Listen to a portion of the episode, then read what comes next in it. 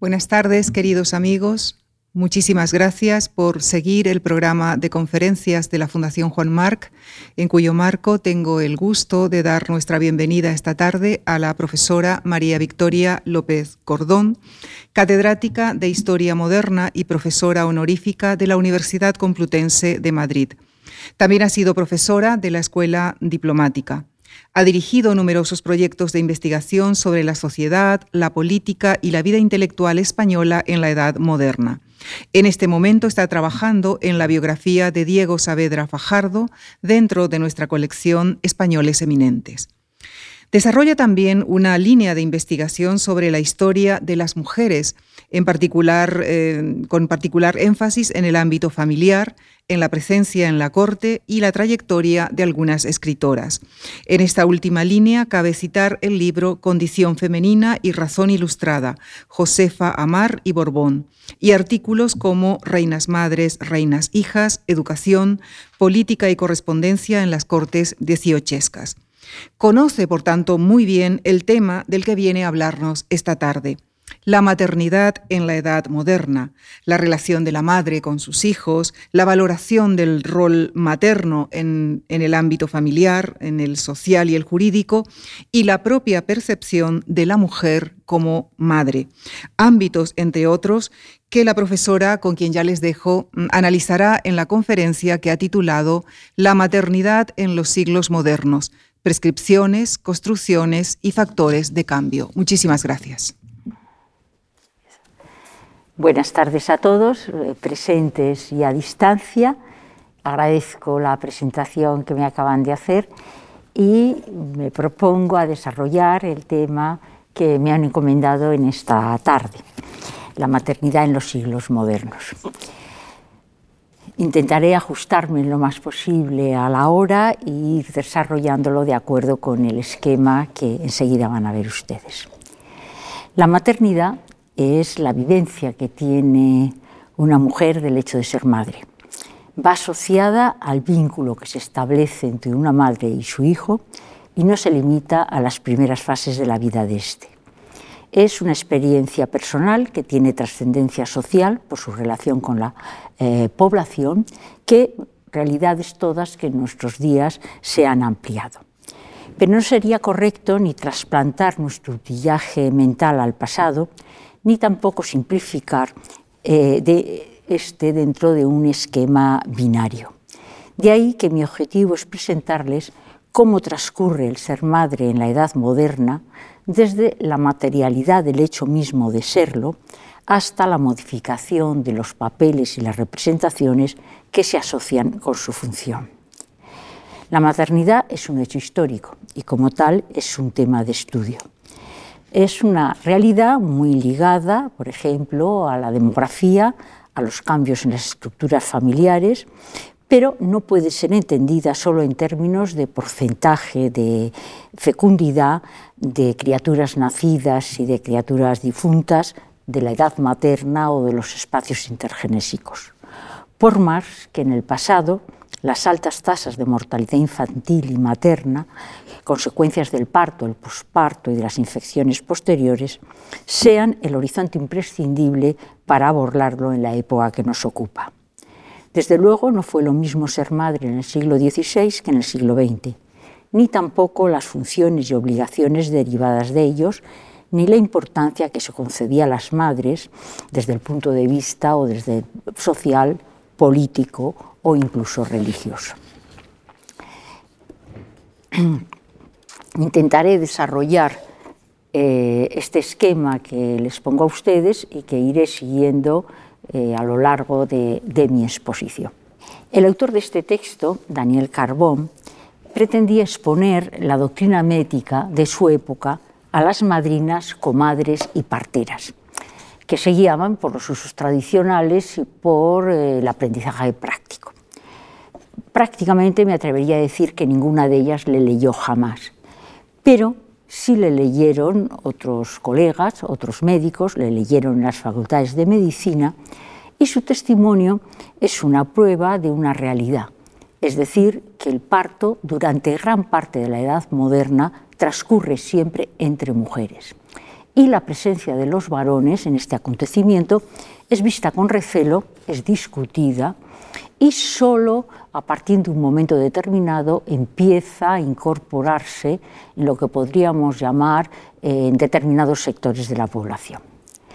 El libro de Carbón es el primero de la literatura castellana sobre este tema, del Renacimiento de 1551, y mm, le antecede un, libro alemán muy interesante de Eucarios Reuslin, que se publica en 1713, que trata sobre el mismo, el mismo tema. Lo tienen ustedes aquí. ¿eh? Es un libro que se tradujo tanto al latín, en latín se publicó en español, como al inglés y que fue muy difundido en toda Europa. De hecho, mm, entre 1550 y 1610 se publicaron muchísimos tratados de medicina, de cirujanos o de médicos relativos al parto, enfermedades de los niños, enfermedades de las madres.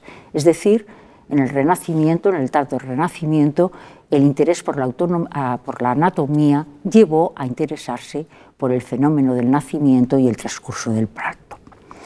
Y, de hecho, mm, a lo largo de la Edad Moderna pues, hubo importantísimos avances.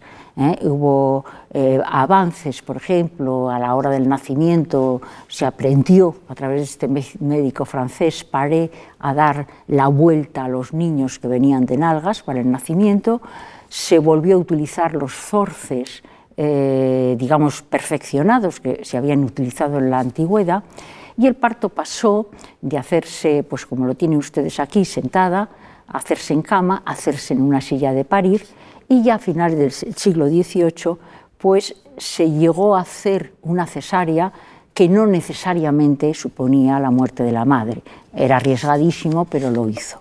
Piensen que ya a lo largo en el siglo XIX sobre todo los conocimientos en torno a la sepsia, que era el gran problema, sobre todo desde el punto de vista de las madres, avanzaron y que ya entonces el éter y luego el cloroformo, primera que tuvo un parto anestesiada fue la reina Victoria I de Victoria de Inglaterra, pues digamos redujo la desconfianza contra los médicos a la hora del nacimiento. En España, digamos, los fenómenos son bastante parecidos y la institucionalización de lo que podríamos llamar eh, el arte de la obstetricia y la hospitalización del parto en, aquellos, en aquellas cosas que eran complicadas, pues tuvo un recorrido bastante similar. Fue en el siglo XVIII eh, cuando pues, un primer médico vino a asistir a una reina, María Luisa de Saboya, en época de Felipe V, con gran trastornos en la corte, porque trajo una comadrona francesa y dijo que no se fiaba, eh, digamos, de las eh, nodrizas españolas, y poco a poco, en los estratos, podríamos llamar superiores, eh, por ejemplo, en el nacimiento de los príncipes ya eran con médico, y también en las clases altas. Pero mm, este proceso de medicalización supuso muchos conflictos con las parteras los cuales se llegaron a solventar de alguna manera a partir de la vuelta a la intervención del protomedicato, examinando a las parteras y habilitando sus conocimientos. Esto se hace en el 18, a mitad del 18, hay una polémica en la cual, pues desde luego interviene Feijó, aquí tienen ustedes su texto, eh, a favor de que las parteras eh, aprendan y se les controle, y termina pues con la Mm, diríamos, creación de una cátedra de partos y la institucionalización del conocimiento de las enfermeras en el Hospital Clínico de San Carlos. Bueno, estos eh, elementos son importantes porque hay un debate también. Eh, se dijo, bueno, esto supone una pérdida de poder para las mujeres que hasta entonces asistían como únicas al parto, pero evidentemente salvó vidas, porque la natalidad materna e infantil pues eh, digamos empezó a disminuir a partir del siglo XVIII. El parto, por lo tanto, es un elemento importante. Es un elemento importante como eh, conceptual y científico también. Pero en la Edad Moderna va unido a otro elemento también significativo. Aquí tienen las primeras maestras tituladas que salieron del Hospital de San Carlos, eh, a los cuales se distribuyeron por los barrios de Madrid para atender a las parturientas eh, pobres, vamos a decirlo así. Esto era un problema, eh, pero el problema mayor que nos encontramos en la Edad Moderna es la vuelta al paradigma humoral que procedía de Hipócrates y de Galeno, con lo cual hay toda una elaboración en el sentido de una vinculación entre la diversidad anatómica entre hombres y mujeres con los llamados humores. Digamos, una teoría, piensen que personas tan reconocidas como por ejemplo todavía Voltaire, Montesquieu, creen en los humores, y desde luego casi todos los tratadistas de la Edad Moderna, pero que categorizaban la diferencia sexual y que hacían de la peculiaridad sexual, sobre todo en el caso de las mujeres, lo que podríamos llamar el centro de toda su existencia. Y sobre todo que en virtud de esta combinación de humores, la percepción eh, de las mujeres era la de lo que se llamaba el más occasionatus, el varón estropeado. Decir, la mujer era un varón que no había llegado a hacer, que se había quedado a medio camino.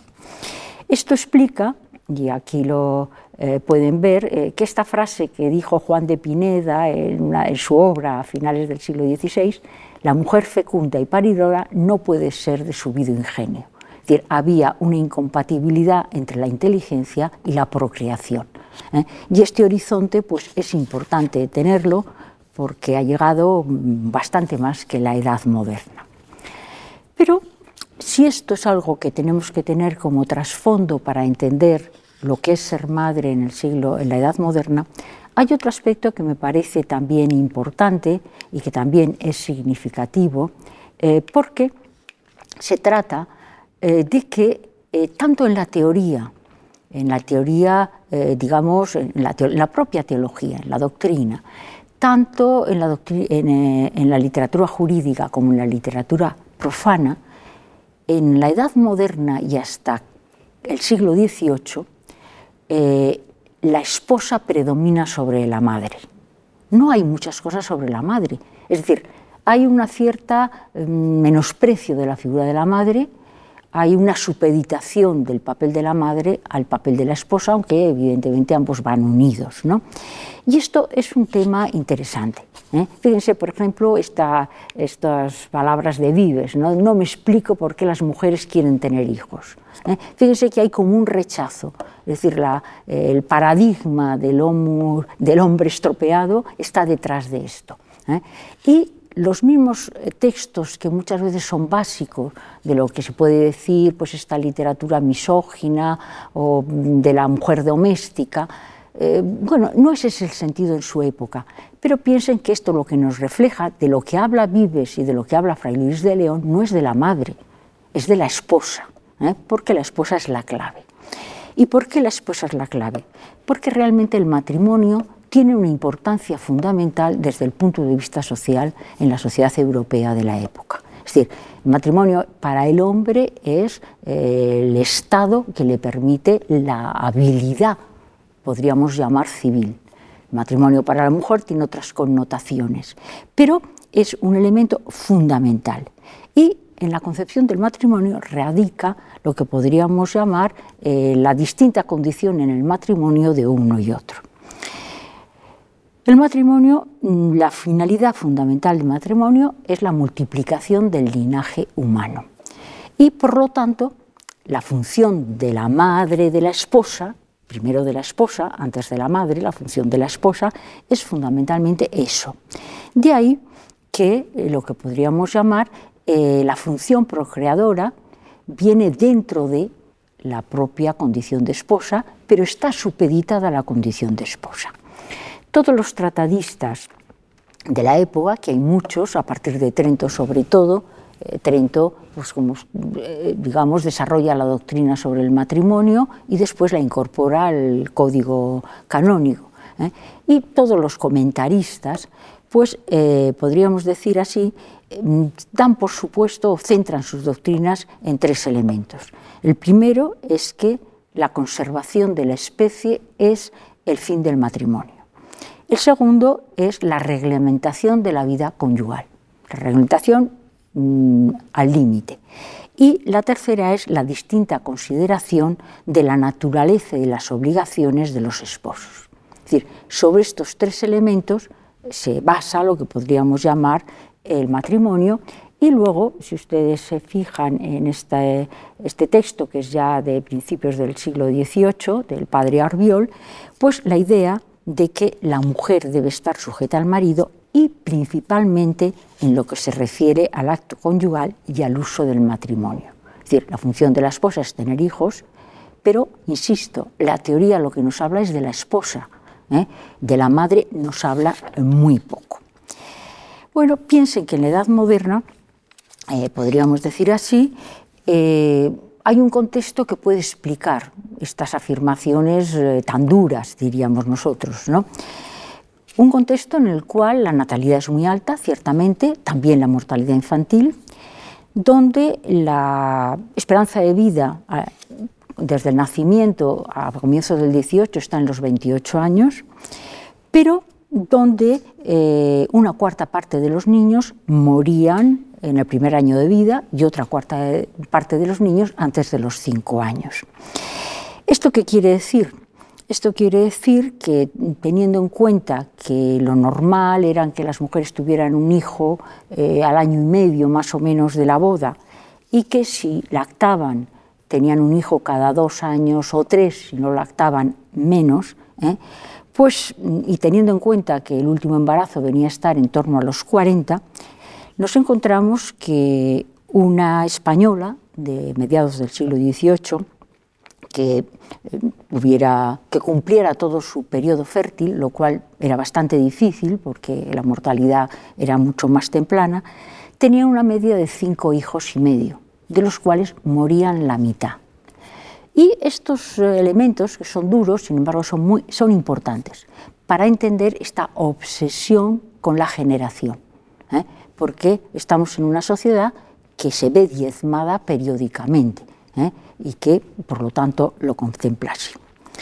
Por otro lado, eh, digamos, dejando al lado esto, eh, la doctrina, eh, por así decirlo, la teoría o las perspectivas, los puntos de vista sobre el matrimonio y la concepción, piensen que también en la Edad Moderna hay toda una teoría simbólica, representativa de la figura de la madre, que eh, también hoy en día quizá nos chocaría, ¿eh? porque no responde exactamente a cómo nosotros representaríamos o incluso algunas de las figuras que ya han visto, que verán luego, se representa. ¿Por qué? La imprenta, eh, la difusión de las fuentes clásicas, la imagen, hace que haya una circulación en una sociedad mayoritariamente analfabeta, pero una circulación de personajes y de historias que cumplen una función eh, muy importante desde el punto de vista demostrativo. Piensen, por ejemplo, lo que podríamos llamar la personificación de las abstracciones morales. ¿eh? Se representa. Todo el mundo tiene una representación de lo que es la constancia, lo que es la, eh, la liberalidad, lo que es la caridad. Y estas eh, representaciones, no el caso de la verdad, por ejemplo, ni de la castidad, se representan con matronas romanas. La matrona es una mujer casada, es una madre de familia ¿eh? y viene unida a estas virtudes, vamos a decirlo así. Fíjense que hay una cosa muy interesante en la representación de la caridad que sobre todo y sobre todo eh, se desarrolla a partir de los primeros años del siglo XVI. Su representación es, mixta entre dos figuras eh, que poco tienen que ver. Por un lado, las representaciones de Venus y Cupido, y por otro lado, las imágenes de la vida de la Virgen lactante. ¿eh? De esta mezcla, pues nace estas bellísimas imágenes de la caridad que, como saben ustedes, amamanta a su hijo y amamanta a otros. Es un elemento.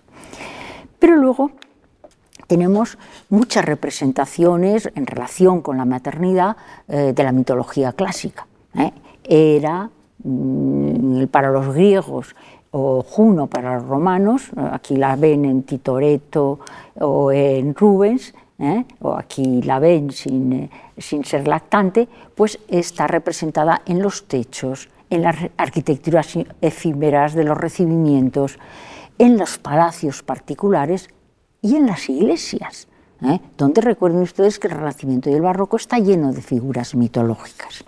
No digamos las representaciones que provienen de las figuras de la Biblia. ¿eh?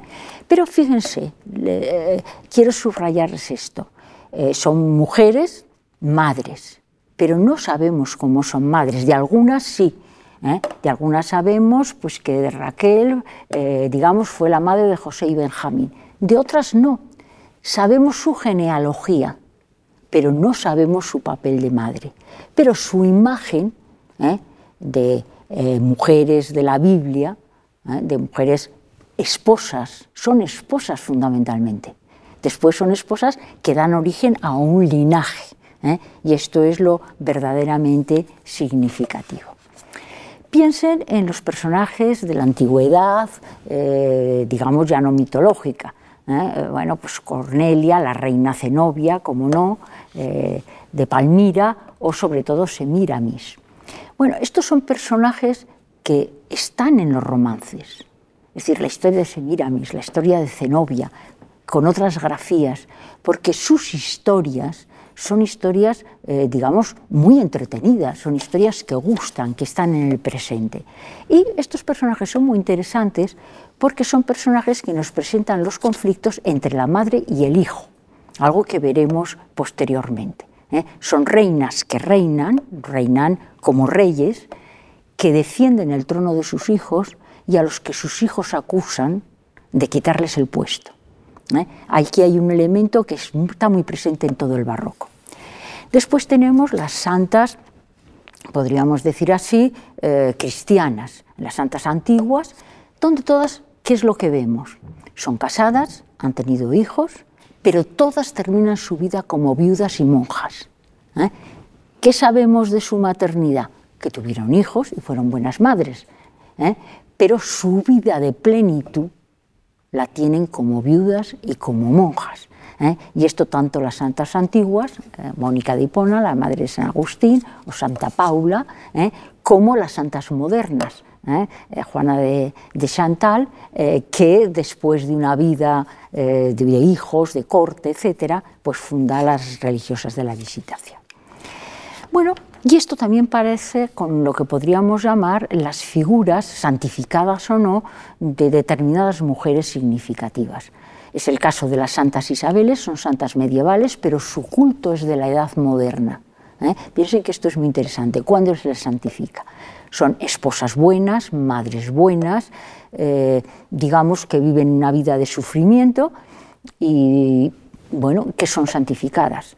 Aquí les he puesto a Isabel la Católica, no fue santa nunca, pero su modelo de reina y de madre es muy interesante. ¿Por qué? Porque en un primer momento, en los primeros, la reina Isabel era la reina Isabel y su modelo era la de la reina que gobierna, la de la reina que toma Granada. ¿eh?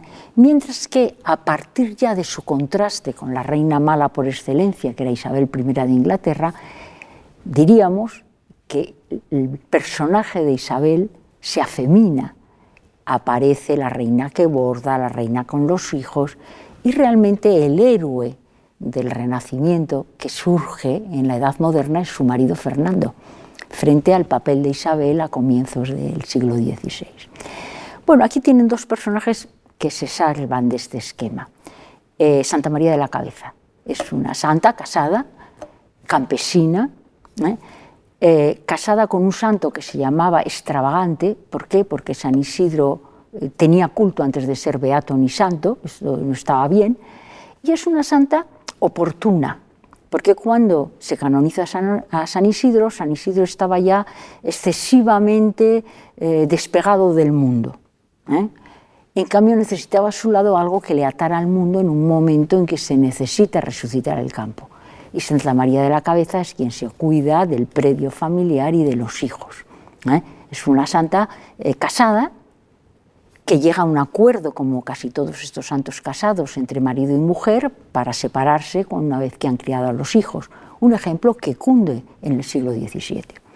Y luego tienen ustedes esta Antona García, que es un personaje pseudo de leyenda, ¿eh? del siglo, eh, muy interesante, de época del siglo XV, al cual bueno, pues debemos las castellanas el poder ser mayorazgas, ¿eh? porque el valor de Antona García hizo que los reyes concedieran que fuera su primogénita, hombre o mujer, la que llevara la hidalguía.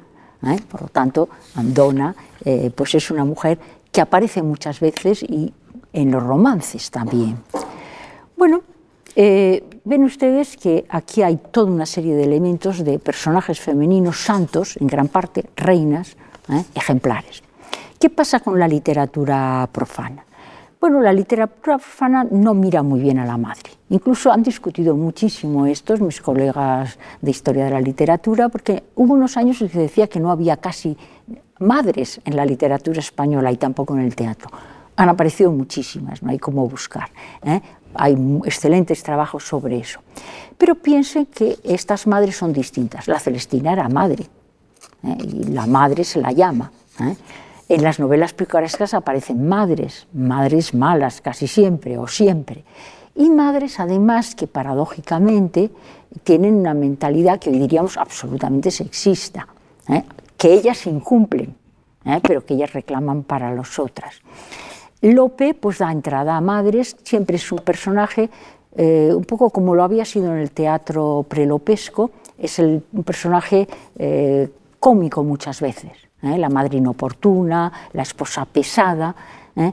que en algunos casos se transformará también por la idea de que la madre o la puede hacer un poco el mundo al revés, puede ocupar un lugar que no le corresponde. Bueno, el gran creador de personajes femeninos del teatro español del siglo de oro es Tirso, de Molina, ¿eh? que verdaderamente eh, creó una novela, aquí tienen ustedes un texto muy bonito de Blanca de los Ríos, eh, bueno, muy exagerado con respecto a su admiración por el personaje de, la prudencia de la mujer, de, de la reina castellana, pero realmente significativo porque es el personaje, podríamos decir así, de una mujer que reina, que es madre y que le gusta el poder es decir, se trata de una mujer en el conjunto de sus variaciones como tal. ¿no? El mismo tema trata eh, también eh, en eh, La República al revés, que es el tema del emperador Constantino y su madre Elena. Tenemos el mismo problema. Y tenemos el mismo problema que con las reinas semirámides, es decir, el conflicto madre y hijo, porque los hijos no toleran que las madres no les dejen el poder. ¿eh? Esto es un elemento muy importante. Fíjense aquí, les decía, los mitos trágicos.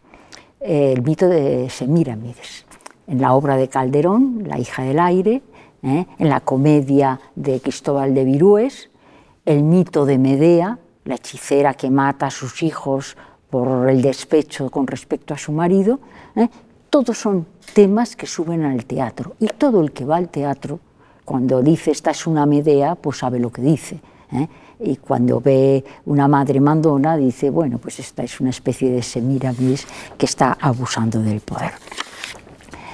Bien, pero ¿qué pasa de la relación entre los madres, las madres y los hijos? Eh, una relación, podríamos decir así, compleja, interesante, ¿eh? a veces conflictiva, generalmente buena, pero de la que sabemos muy poco. Bueno, fíjense ustedes en estas representaciones. Eh, están, digamos, del siglo XVI al siglo XVIII.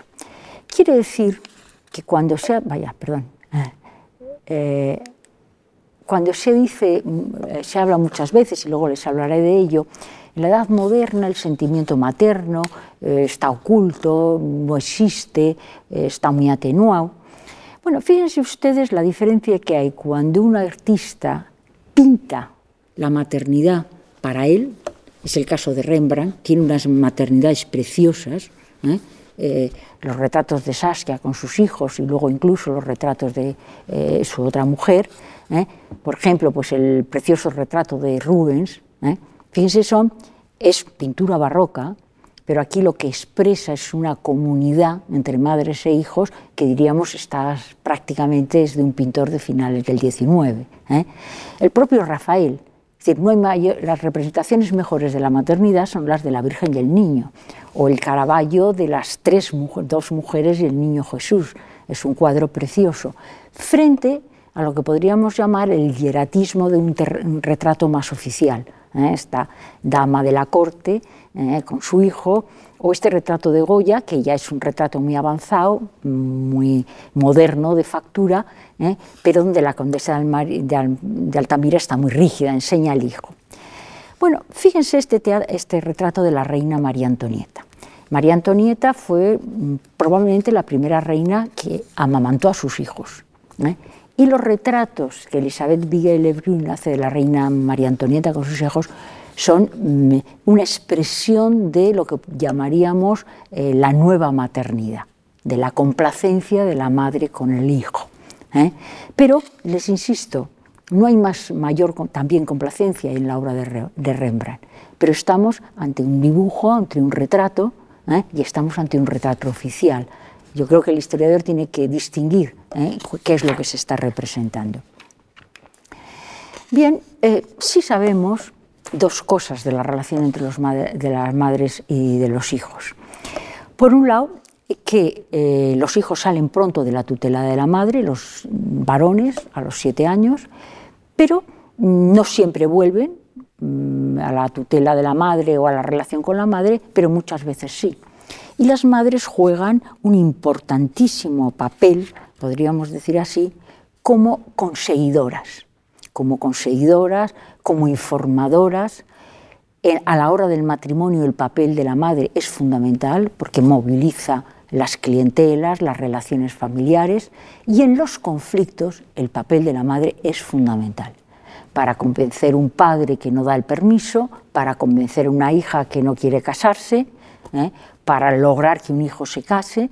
Es decir, hay un papel eh, que se puede rastrear y se puede rastrear muy bien, incluso en los archivos judiciales, donde los pleitos familiares pues, son importantísimos. La relación con las hijas es una relación especial. ¿Por qué? porque las hijas no abandonan la casa de la madre hasta que el lado de la madre hasta que se marchan de casa y también porque la madre es mucho más directamente la educadora de las hijas. ¿eh? Y tenemos algunos testimonios muy interesantes y muy bonitos. Eh, piensen, por ejemplo, estos, estos fragmentos son de autobiografías de monjas. Ustedes saben, gran parte de las autobiografías de la Edad Moderna pues las escriben las monjas siguiendo el modelo de Santa Teresa. ¿eh? Y en estas autobiografías, cuando empieza, pues hay testimonios muy bonitos de que de la mm, niña que dice mi madre me enseñó a leer, o aquella otra que dice me quedé huérfana, cómo lo sentí, o aquellas otras que dice lo que me costó de verdad para meterme en el convento es dejar a mi madre. Y fíjense que son retratos o expresiones de sentimientos, pero expresiones, digamos, mm, muy naturales. Nadie las iba a leer. ¿Eh? Incluso pasaron desapercibidos, digamos, la censura que todas las memorias autobiográficas pasan en manos de los confesores. Por otro lado, fíjense que esta relación, a la cual me referiré luego más adelante también, pues aparece como una de las relaciones más sólidas en la edad moderna. Y también hay una intervención en los matrimonios, hay una intervención muy importante, por ejemplo, en todos los pleitos de esponsales, de negativas de matrimonio, menos intervienen las madres en los casos de, divorcio. La separación en la edad moderna se llama divorcio, no era divorcio real porque no se podían volver a casar, pero lo que diríamos nosotros separación. ¿eh? Bueno, ahí también juegan un papel importante. Y quizá habría que ver si las madres, qué papel juegan las madres, en algún caso lo sabemos y lo veremos luego en un testimonio, con respecto a la transmisión de ciertos conocimientos del propio cuerpo, de prácticas, por ejemplo, eh, si recomiendan dejar la lactancia eh, cuando, después del parto, eh, perdón, dejar alimentar al niño, amamantar al niño para conservar su vida, si recomiendan algunos métodos, digamos, para poder espaciar los, eh, eh, los nacimientos. Bueno, todos estos elementos son, son interesantes. Aquí, mm, si quieren, bueno, aquí vienen unas reinas, no es porque a mí me gustan mucho las reinas, pero fíjense que es muy significativo. Todas las he puesto con los hijos. En cuanto, bueno, por ejemplo, Ana de Austria y María Teresa, eh, pues es regente, la madre se reconoce en el varón y fíjense ustedes que lo ostenta. Es muy bonito el retrato de Margarita de Austria, que está embarazada, pero fíjense ustedes, eh, Isabel de Borbón no, no tuvo viva, no, no, tuvo más que una hija que la sobreviviera, eh, María Teresa, ¿eh? la que sería esposa de Luis XIV. Pero fíjense aquí les he puesto todos los hijos que tiene, porque una cosa es decir, tienen una media de cinco hijos y medio, pierden la mitad. Pero piensen ustedes que entre el año 21 y el año 44, durante veintitantos años, pues Isabel de Borbón, las reinas no amamantaban a sus hijos, ¿eh? pues tiene un hijo cada año y medio, de los cuales solamente uno le sobrevive, la infanta María Teresa. ¿eh?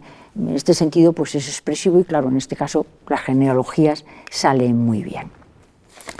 Bueno, quizá he pasado, y voy a hacerlo rápidamente, un, elemento mm, que es muy importante. Les he hablado de la esposa, les he hablado de la madre, eh, mm, digamos de la relación con los hijos, que no es tan despegada, desde luego, como a veces se ha dicho. Es cierto que al niño se le descubre en el siglo XVII, pero piensen que lo que hay es una economía afectiva, ¿eh? con unos hijos que mueren que mientras está pariendo a uno se está muriendo otro, hay una economía efectiva que indudablemente pues retrae como tal. Pero hay otro tema importante que lo veremos porque vamos a hablar también de la lactancia mucho en el siglo XVIII, y es que el papel de madre y el papel de esposa ¿eh? se contraponen. ¿Por qué? Porque eh, las mujeres están recibiendo unos mensajes encontrados por un lado les dicen, como les he dicho, están sujetas al débito conyugal, no pueden decir que no. En situaciones gravísimas es eh, delito de, eh, o pecado leve, en situaciones normales es pecado grave. Pero les están diciendo, tienes que conservar los hijos, y los hijos solo se conservan a través de la lactancia. La lactancia y el débito matrimonial son incompatibles. Y esta tensión esta tensión que es un debate teológico, ¿eh? que los teólogos, eh, porque hay quien dice no, primero es guardar la vida del niño, y otros dicen no, porque entonces el marido peca, se va por ahí, abandona, y son dos bienes, el material y el espiritual. Y esto que es un debate teológico, ¿eh? es algo que llevan interiorizada las mujeres y que tiene una importantísima fuerza. Y es algo que está durante toda la Edad Moderna. Bien, pero hay otro elemento también que a veces se mm, pasa desapercibido. Y es que mm, ni la familia, ni la maternidad, ni la filiación eh, son asuntos particulares. Eh, bueno, para mí es más fácil porque soy modernista, pero esta división entre lo público y lo privado, lo doméstico, bueno, es muy relativa y desde luego en la edad moderna es muy difícil de establecer. Porque lo que nos encontramos en la Edad Moderna no es solo la importantísima intervención de la Iglesia, de todas las iglesias, ¿eh? de la católica, porque es nuestro ámbito y el de nuestras imágenes, pero de todas las iglesias, sino algo que sí que es nuevo, que es la intervención del poder político en la vida familiar y desde luego en la maternidad, en lo que es la madre. ¿eh? Hay una inducción a ser madre, hay una inducción a tener hijos. ¿Eh? Esto es un elemento bastante importante y es un debate público. ¿eh? Bueno, ¿por qué eh, les digo esto, que es un debate público? Fíjense, desde comienzos del siglo XVII fueron los arbitristas los primeros que llamaron la atención y pusieron en relación la decadencia de la monarquía española con la pérdida de población. Todos se lucubraron todos elevaron sus memoriales al rey todos decían, bueno, es que eh, la inmigración es contraproducente. ¿Cómo se nos ha podido ocurrir expulsar a los moriscos? Ahora nos faltan mano de obra. ¿Cómo podemos permitir tanto celibato eclesiástico? Esto va en contra de nuestros intereses. Esto creaba graves problemas con la Iglesia incluso. ¿eh? Es decir, los arbitritas son conscientes de que la población es riqueza. Y esto en la edad moderna todos lo tienen muy claro y que hay elementos que contraen la población. Bien, y esto más, eh, va todavía más, eh, ya a finales de, eh, del siglo XVII, cuando, mm, casi un siglo antes de Malthus, pues este Vicente Montano, un señor bastante desconocido en su arcano de príncipes, pues realmente lo que hace es esbozar la teoría del maltusianismo. Viene a decir que si de la abundancia de bienes, eh, leanle ustedes, en los bienes nace el corto número de personas que lo consumen, la castidad proviene de la multiplicación de aquellas, pues no puede la tierra suplir la propagación, humana, que continuamente se multiplica. La procreación demasiada de los hombres se inquieta a las monarquías, se desasosiegan los reinos, está avisando contra la excesiva población. Bueno, en este momento nada más lejos de excesiva población. Pero la idea de Montano era más sutil y de él seguirán todos los tratadistas del 18. Es que ellos diferenciaban entre lo que llamaban la población, podríamos llamar natural, y lo que llamaban la población política. Y la población política era lo que les interesaba. ¿Y qué era la población política? La población útil, la población que trabajaba. Es decir, dinero, eh, trabajo y población. No importaba tener 15, 20 o 30 millones ¿eh? lo que, de habitantes. Lo que importaba es qué número de estos habitantes eran útiles. ¿eh? Y este razonamiento pues, tuvo una importancia muy grande. Bueno, esto lo dijeron con toda claridad ya en el siglo XVIII. ¿eh? Campillo o Ward venían a decir y ponían un ejemplo muy, muy expresivo. Decían, bueno, piensen ustedes, hay muchos más habitantes en América que en, que en España. Sin embargo, son más sutiles los españoles. ¿Por qué? Porque aunque hayan dos millones, si están en la artesanía, si están en la agricultura, si están en el comercio, esto es riqueza.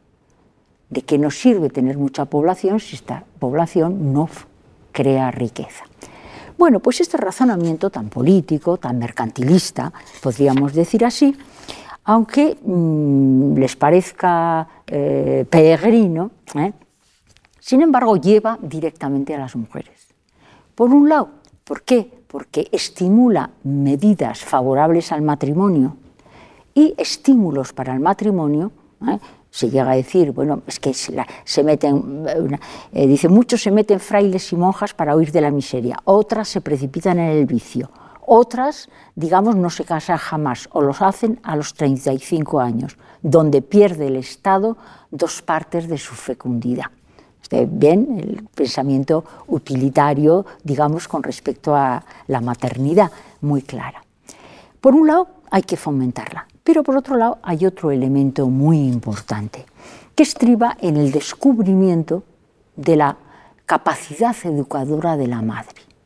Esto lo había tenido muy claro la Iglesia, y esto quien lo descubrió fue Lutero. ¿Eh? La reforma protestante descubrió que era fundamental adoctrinar a las madres si quería tener fieles. Esto lo entendió perfectamente Trento también, ¿eh? pero el Estado casi no lo descubrió hasta el siglo XVIII. Y entonces el descubrimiento de la capacidad educadora de la madre es lo que vuelca sobre las madres lo que podríamos llamar la acción del poder político. ¿En qué se traduce esto? Pues se traduce, en primer lugar, en una promoción de la educación de las mujeres. ¿Cómo, se dice Cabarrús, cómo podemos dejar nuestros niños a mujeres que son incultas? ¿Cómo vamos a hacer ciudadanos sutiles de eso? Es imposible. ¿eh? Luego, se traduce en una dignificación del matrimonio. Hay propaganda del matrimonio. Hay propaganda, no me da tiempo de leerlo, pero hay un texto graciosísimo de Martés del Angle que viene a decir que los madrileños no se casan ni a tiros y que, bueno, y que se casan poco, no quieren casarse de ninguna manera, y que él da por cierto que dentro de 10 años se casarán todavía menos. ¿eh? Hay medidas que, favorables, por ejemplo, rebajas fiscales, si se tienen hijos, a condición que el hijo no se meta fraile. Hay medidas fiscales para los maridos de las mujeres que trabajan en las, en las fábricas reales. ¿eh? Hay todo un incentivo al matrimonio y también de lo que podríamos llamar una promoción de medidas naturales higiénicas que ayuden a conservar la prole. Y en toda esta política, podríamos llamar, de población útil, no solo natalista, ¿eh? sino de población política, ¿eh? de población que trabaje, que produzca y que cree riqueza, pues la educación de las mujeres es fundamental. De manera que todo el planteamiento de la educación femenina en el siglo XVIII, no solo por eso, ¿eh? pero fundamentalmente, se dirige a las niñas pensando en las madres. ¿eh? Y se diseña una educación diferenciada. ¿Por qué? Porque el objetivo de la educación es crear nuevas madres que a su vez creen buenos ciudadanos. O si no, como muy claro lo decía Campomanes, que estas mujeres no estén ociosas. ¿eh? Eh, que no estén ociosas, que trabajen en la artesanía, eh, que produzcan, que enriquezcan sus núcleos familiares, lo cual siempre habían hecho. ¿eh? porque la idea de que las mujeres no trabajaban pues es una especie de fantasía.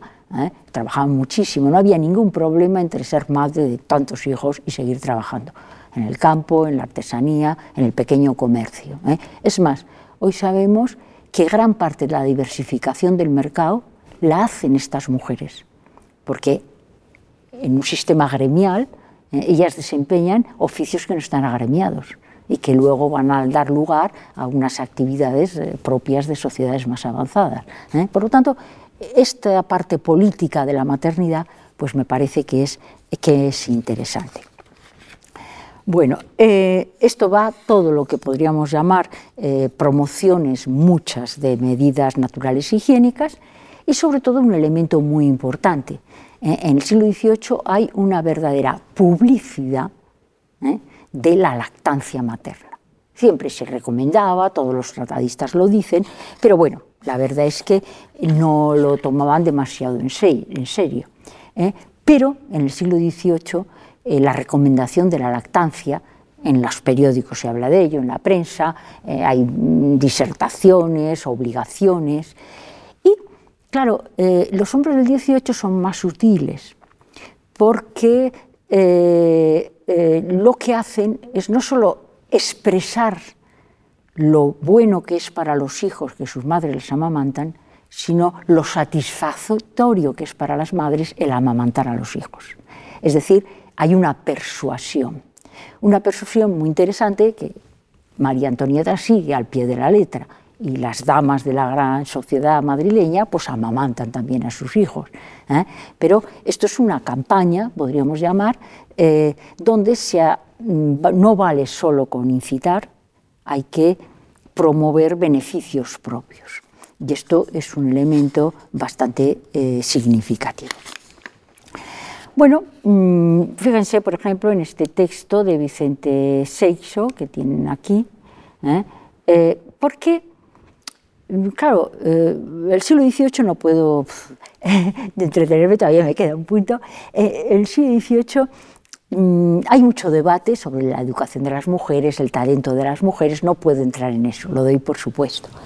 Pero fíjense que estos debates han puesto en entredicho algo muy importante, que el propio Feijó dice. Dice, bueno, claro, no hay diferencia entre los sexos en la razón.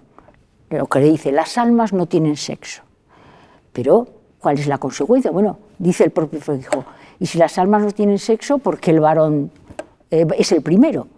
Claro, esto, pues Cuvier, que es uno de estos, eh, las mujeres vindicadas, etcétera, etcétera, pues ¿cómo lo resuelve? Bueno, es que no sabemos los designios de Dios. Dios lo hizo y no podemos llegar a comprender sus razones. Pero esto en el siglo de la Ilustración pues no convence mucho.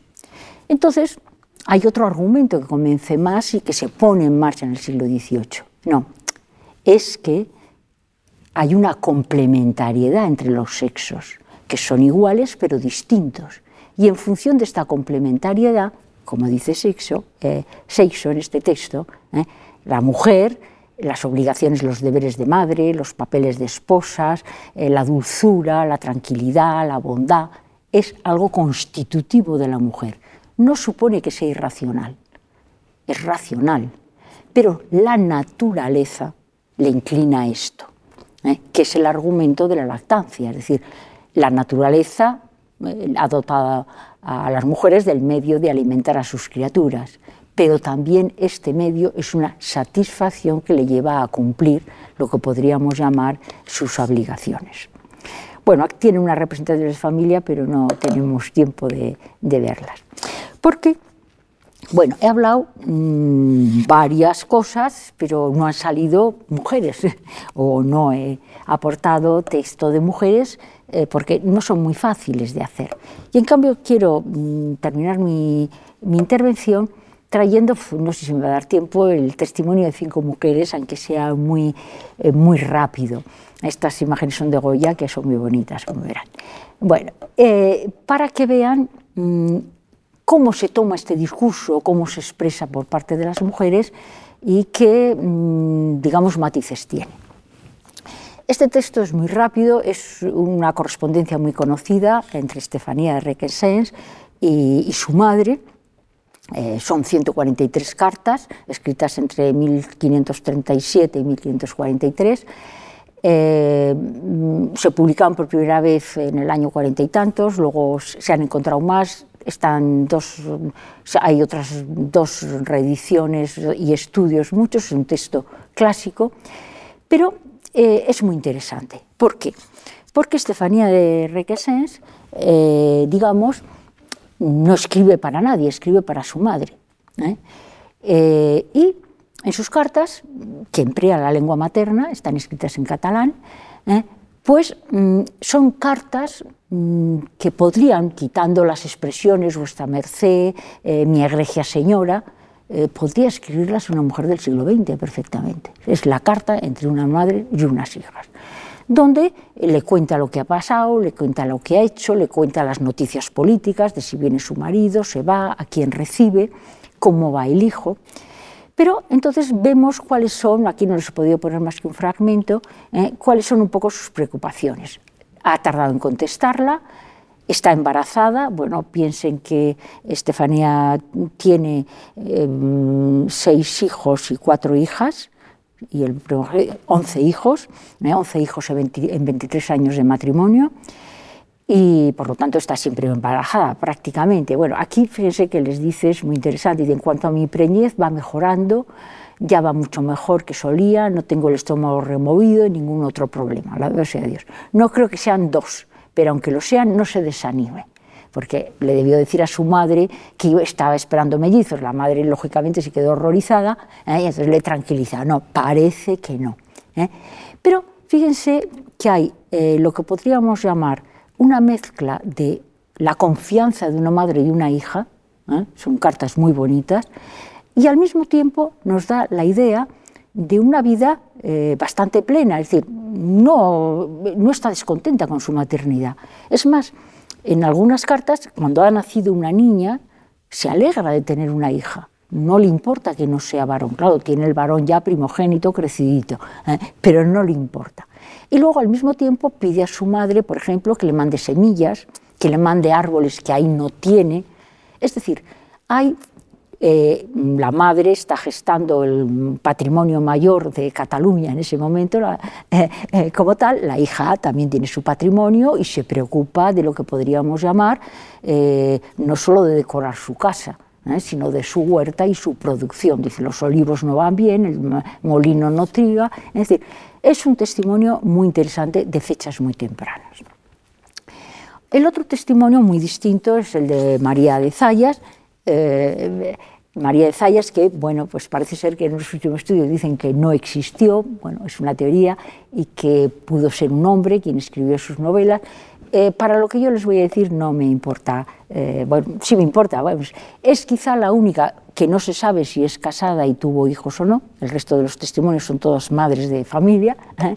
María de Zayas no se sabe, pero si les traigo a María de Zayas es por algo que me parece muy interesante. Y es que en las novelas de Zayas hay una madre presente, que no está demasiado presente, que es una de las protagonistas, la que reúne el sarao, donde pues, se cuentan los cuentos, y eh, hay una madre ausente. Y esta madre ausente está muy presente en María de Zayas. ¿eh? Está presente en unos casos traspuesta a la imagen de la Virgen, que ayuda a la hija que no tiene madre, y en otros casos que demuestra la soledad de la hija cuando presenta los casos de madres calladas mientras el padre asesina a la hija. ¿eh? Es decir, en María de Zayas hay realmente un elemento conflictivo, pero al mismo tiempo hay otro elemento muy importante y es eh, una expresión de una sororidad cómo las mujeres se entienden entre ellas y cómo la madre y la hija, cuando terminan los araos, la hija dice que muy bien, que se ha curado, que tal, pero que no quiere pretendientes, que prefiere la tranquilidad del convento y la madre se va con ella. ¿eh? Es decir, que aparecen una serie de elementos que creo que son eh, significativos. Luisa de Padilla, digamos la condesa de Aranda, pues es un caso muy distinto. Es una gran noble, vive retirada, pues porque eh, su, suegro había participado en las alteraciones de Aragón, pero bueno, logra que la familia vuelva a la corte con Felipe III. Eh, y mm, su madre se había metido carmelita descalza eh, al quedarse viuda y ella pues tiene una relación muy buena también con su madre. Bueno, y Luisa de Padilla escribe eh, una, eh, una, obra muy significativa dedicada a sus hijos en dos partes, ¿eh? dos partes, una dedicada a su hijo varón y otro dedicado a su hija, a su hija mujer.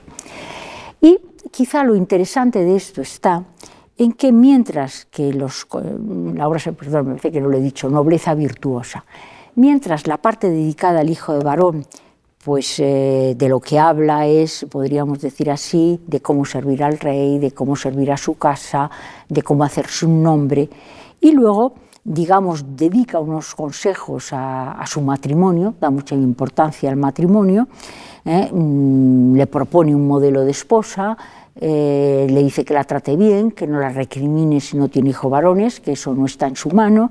Bueno, bien, pero que al mismo tiempo él es la autoridad. Mm, eh, digamos, el mensaje de Luisa de Padilla es muy canónico eh, con respecto a los textos clásicos sobre educación.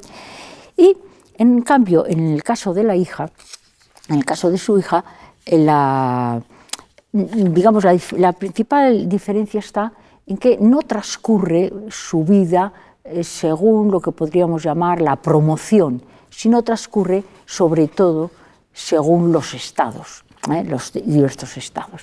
Bueno, la vida de, que propone a su hija no es muy buena, pero hay un elemento muy significativo, y con esto termino porque ya voy muy mal, es que lo que eh, propone a la hija es que estudie. No solo tiene que leer y escribir, tiene que saber gramática, tiene que leer filosofía, tiene que leer los clásicos, ¿eh? porque considera ¿eh? que es lo único que puede hacer por ella misma. Esto es un mensaje que encontraremos en muchas madres. Sigue lo que dice la sociedad, pero procúrate un rincón para ti misma. Y este rincón para ti misma es la vida intelectual. Yo les había traído tres mujeres del siglo XVIII, pero no me parece que me va a dar tiempo casi a verlas, lo vamos a hacer muy rápidamente. Bueno, que son Inés Joyes, eh, Josefa Mar y, y, Gálvez, María Rosa Gálvez.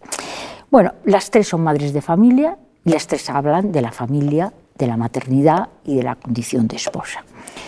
El caso de Inés Joyes es muy interesante porque su obra eh, es una traducción a la cual ella añade un prólogo, eh, que es la carta de la traductora a sus hijas, eh, donde bueno, pues es realmente un alegato, diríamos, entre comillas, porque estamos en el siglo XVIII, feminista muy, muy claro, eh, un estudio sobre la naturaleza de los, de los sexos. Ella ha tenido, me parece que son ocho o nueve hijos, ha perdido a dos hijas en la edad adulta, ha perdido a dos hijas en la edad adulta y le quedan otras dos hijas que es a las que dedica la obra. Y, digamos, la educación de las hijas aparece como el elemento fundamental ¿eh? de la apología. Es decir, hay que educar a las hijas. Y trata los temas clásicos. Por ejemplo, cuando habla de, la crianza de los niños, dice, bueno, está muy bien persuadir a las madres que amamanten, muy bien, pero algunas no pueden, a otras tienen grandes llagas y no hay que ponerse en plan, eh, digamos, eh, de esta manera. ¿Eh? Entonces lo que hay que hacer es ayudar a elegir una buena ama de cría. Es decir, las mujeres son mucho menos radicales en el tema de la lactancia que los hombres.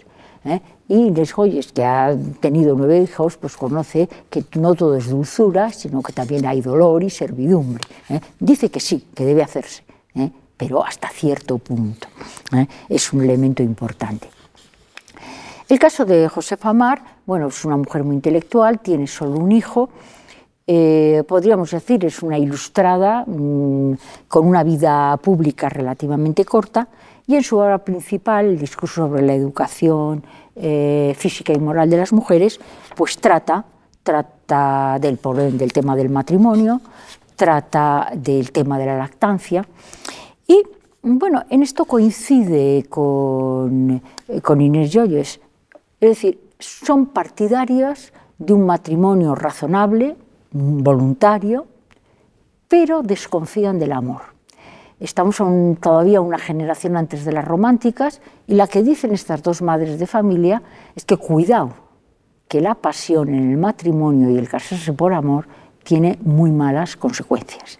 ¿eh? Entonces dicen, bien, pero hay que casarse en el medio, hay que pasarse con razón y hay que casarse con ciertas seguridades. Es decir, son madres perfectamente ilustradas, muy racionales.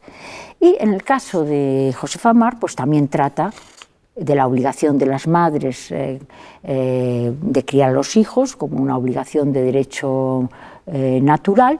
También dice, bueno, siempre que se pueda, y dedica un capítulo a cómo se debe elegir el ama. Y sobre todo trata de la obligación de la madre para educar a las hijas. ¿Por qué? Porque, digamos, eh, Josefa Mar no le gusta nada la educación conventual. Dice que no tiene sentido que a quien va a vivir en el mundo la eduquen fuera de él. ¿eh? Y dice que es mucho mejor que las madres eduquen. Las que son cultas, bien, las que no, que contraten un aya o que contraten un maestro. ¿eh? Pero mm, la educación conventual, bueno, piensen ustedes que eso está debatiéndose mucho en el siglo XVIII. ¿no? Y entonces la educación de las madres con respecto a las hijas juega un papel fundamental. ¿eh? porque lo considera la verdad y dice, no solamente eso, les deben instruir para el matrimonio, que no se casen engañadas. Es decir, hay toda una práctica de la maternidad. Ella tuvo solo un hijo, pero que ella ha aprendido porque, digamos, podríamos decir que Josefa Mar está muy al tanto del discurso higiénico de su tiempo y muy al tanto de todos los tratados pedagógicos sobre el cuidado de los niños. Bien, y el último caso eh, digamos, mm, eh, más interesante, no distinto, pero tiene otro perfil, es de una autora de teatro, sobre todo, poetisa, María Rosa Gálvez. Eh, todas estas, hay, tiene una pequeña bibliografía, pero bueno, tiene muchos estudios, es decir, no estoy descubriendo ningún personaje, pero María Rosa Gálvez es un personaje apasionante. Es madre de una hija natural que muere es decir, eh, bueno, es de la familia de los Galvez, ella es eh, hija ilegítima, probablemente la prohija su propio padre con su esposa, ¿eh? y mm, luego se casa con un primo. Por su testamento sabemos que cuando se casa con su primo, ella había tenido un compromiso anterior que nos llega a boda, de la cual había nacido una hija. Pero esto lo sabemos muchos años después, muchos años después y ya por otro testimonio también ya de 1800, me parece que es 1801, sabemos que la hija ha muerto. ¿eh? Por lo tanto, tenemos una experiencia eh, distinta. Eh, María Rosa Gálvez es poetisa o poeta. Bueno, tiene una, no, son temas patrióticos, temas, digamos, mm, sobre el progreso, la ciencia, etcétera, etcétera tiene una poesía así a los niños desamparados, bien. Pero mm, ella sobre todo es eh, actora, digamos, escritora de obras de teatro, comedias y eh, dramas. Y tiene eh, dos importantes obras de teatro muy significativas. Una es La familia de la moda, que es una comedia, y otra es un mm, drama que es Zaida, Zaida, bueno, y luego no me va a dar tiempo de otro de darles, pero bueno, eh, un drama muy interesante. Bueno, ¿y por qué es interesante la comedia La Moda? Porque en la comedia La Moda, que se, estrena seis meses antes del Sí de las Niñas de Moratín, ¿eh? Pues eh, María Rosa Gálvez plantea el mismo problema y presenta una familia, una madre típica, casquivana, que rivaliza con su hija y la mete en el convento para que no le haga la competencia, eh, intrascendente completamente. Y a esta casa llega una tía viuda rica a hacer testamento, todos lógicamente pues están pendientes de ella, y la tía dice que no, que con quien se tiene que casar la hija de familia es con quien quiere, ¿eh? con tal don Carlos, que es bueno, bien. Pero la obra plantea dos temas. ¿eh? El de una madre biológica que no quiere o intrascendente para su hija, que incluso reclama el dominio para que siga en el convento, y una madre que no es madre biológica, que es la tía, que cuida a la niña, que dice que se debe casar con quien quiere y que además le va a dar los medios. ¿no? Y bueno, pues esto, eh, el que en la obra, en una comedia del siglo XVIII, el personaje de autoridad sea la tía, es la sensata de todos los personajes, pues no es frecuente. ¿eh? No es frecuente. Es un personaje, digamos, que dice lo que piensa, está representada como una castellana nata, ¿eh? Y es quien lleva el eje de la obra. Esto es significativo porque lo escribe otra mujer. El otro tema, que es una tragedia, que es Zaida, ¿eh? es un tema que se ha estudiado mucho, sobre todo, pues, ¿por qué? Porque, eh, mm, digamos, eh, es una de las primeras, unas primeras obras de teatro que plantean en escena el tema de la esclavitud en el siglo XVIII entonces, en 1801, Zaida se representa y ahí hay un alegato antiesclavista. Esto es importante. Por las fechas, no hay tantos en esas fechas tampoco. Bueno, y en esta obra, Zaida, que, perdón, Zaida, que es un personaje histórico, eh, pero que ella recrea, pues Cinda es una reina eh, por ella, ella es la reina, tiene marido, tiene hijo, pero ella es la reina guerrera, es la que lleva el peso de la obra, tiene un hijo, al hijo le raptan y ella se plantea en escena el dilema contrario de Desdémona y, de, las, eh, de, las, mujeres de la mitología. ¿eh? Eh, no la competencia del hijo con la madre que le reclama, sino la madre que ve de dilucidar entre su papel de reina y ella dice yo no puedo hacer esclavo a mis súbditos aunque libere a mi hijo. Es decir, es una visión del doble compromiso. ¿Eh? como reina, como eh, eh, reina y como madre sensible. Bueno, te termina bien la obra y lo, y lo resuelve. Y mm, esta misma Revolución Galpez, en otra ya dos minutos nada más, no quiero retrasarles más, otra obra muy interesante, ambientada en la Inglaterra isabelina, ambientada en la, la delirante se llama, donde el drama está presentado, fíjense, como también les había indicado que pasa en las novelas de María de Zayas. La madre está ausente, ¿eh? porque la delirante es una hija de María Estuardo, eh, eh, digamos que tiene como contrincante a Isabel I, pero es una hija que está loca, que incluso cree que está muerta y que su madre se ha arrancado. Es un drama complejísimo. ¿eh? Mm, vamos, es ya un drama que tiene muchas notas de romanticismo, ¿eh? Eh, pero donde la ausencia de la madre y un elemento muy importante, la hija está loca y, tiene, y mientras está loca tiene que vengar a la madre. Y entonces, cuando logra despegar su personalidad de la de madre, recobra la razón y, digamos, perdona. Hay, por lo tanto, todo un mensaje de la obsesión de la venganza materna y una contraposición entre la afirmación como persona de la hija y el abandono del proyecto de la madre. ¿eh? Es una obra muy interesante, muy difícil de representar, así como Zaida sí que alguna vez se ha representado, yo creo que la de delante nunca y es realmente muy compleja. Bueno, Sé que son unas voces particulares de mujeres para explicar la maternidad, pero mm, las mujeres comunes no las tenemos. Y yo creo que de todo ello, quizá lo que quisiera yo resaltarles en esta exposición es que eh, las cosas no cambian repentinamente. Es indudable que a finales del 18 ha cambiado el sistema de la familia, la familia es más tolerante, eh, se ha llamado a la participación de los hombres en la vida familiar, incluso a la responsabilidad de los hombres en la educación de los, hijos, ha surgido el discurso de la naturaleza que hace, piensen ustedes, que el discurso de Fray Luis de León se dejó de imprimir en el siglo XVII, se volvió a imprimir en el siglo XVIII, ¿eh? en los cuales este discurso de la mujer doméstica, que no es tal en el siglo XVI, pero que sí lo es con cara al modelo que vendrá y que verán ustedes después, ¿eh? pues está haciendo. Yo creo que es interesante, eh, creo que eh, la idea de que en la edad moderna, bueno, que, Isabel, Elizabeth Badinter mal interpretada, porque ella no lo dijo de forma tan radical nunca, de que el sentimiento materno era una invención, a mí me parece que no. Otra cosa es que el sentimiento materno se, se culturaliza y de acuerdo con las características culturales de una época se expresa de una manera, pero yo por lo menos lo que veo en las mujeres de la edad moderna es que hay un sentimiento materno y eso nos lo dicen los testimonios que podríamos llamar más auténticos, ¿eh? si bien es distinto ¿eh? y si bien se cumple de otra manera. Ninguna de estas mujeres, pues eh, digamos, son mujeres encerradas ¿eh? tienen otras características.